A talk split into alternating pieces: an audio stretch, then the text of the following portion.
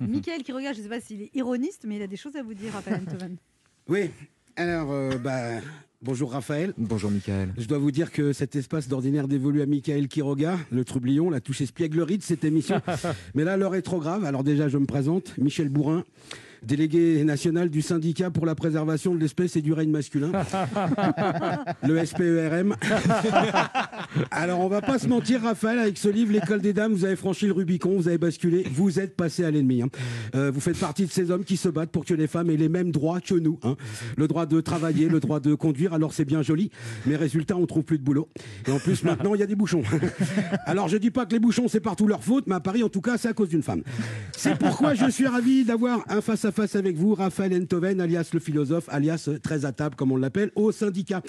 Alors, c'est quoi le problème? Vous, vous- vous- Pourquoi vous pactisez avec l'adversaire? On vous choisissait jamais dans l'équipe de foot et vous vous vengez, c'est ça? Parce que je m'excuse, Raphaël, mais on voit bien que vous êtes passé de l'autre côté. Alors, moi, je pose la question. Il est où le monde d'avant? Le monde d'avant le Covid, vous voulez dire? Non, le monde d'avant le féminisme, je veux dire.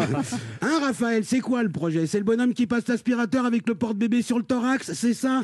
Alors, non content de nous humilier, en plus, vous voulez nous bousiller les lombaires Parce que. On vous voit venir avec votre discours selon lequel la femme serait l'égale de l'homme et parfois même supérieure à l'homme. Là, pourtant, c'est la vérité, non? Oui, mais il n'est pas obligé de leur dire non plus. Euh, tout allait très bien quand elle l'ignorait. Quoi. Il est passé où le monde d'avant, le vrai monde? Le monde où la cuvette des toilettes pouvait rester levée sans que ça tourne au psychodrame. Le monde avec des bouquins euh, de bonhommes, quoi, en prose, hein, pas en alexandrin ou en rime. Non, le monde avec des vrais films, avec des vrais héros. Et pas des héros fragiles, boboisés jusqu'au caleçon en fibre de bambou bio-recyclé équitable, avec une barbe et un chignon abreuvé d'infusion de yuzu. Non, des films avec des bonhommes, des films dans lesquels on pouvait tout comprendre en une seule réplique. Je veux ta plaque, je veux ton arme, et j'aurai ta peau. Nom de Dieu, pour qui tu te prends, hein C'est clair, c'est net, c'est précis. On se pose une question, on a tout de suite une réponse. Qui êtes-vous?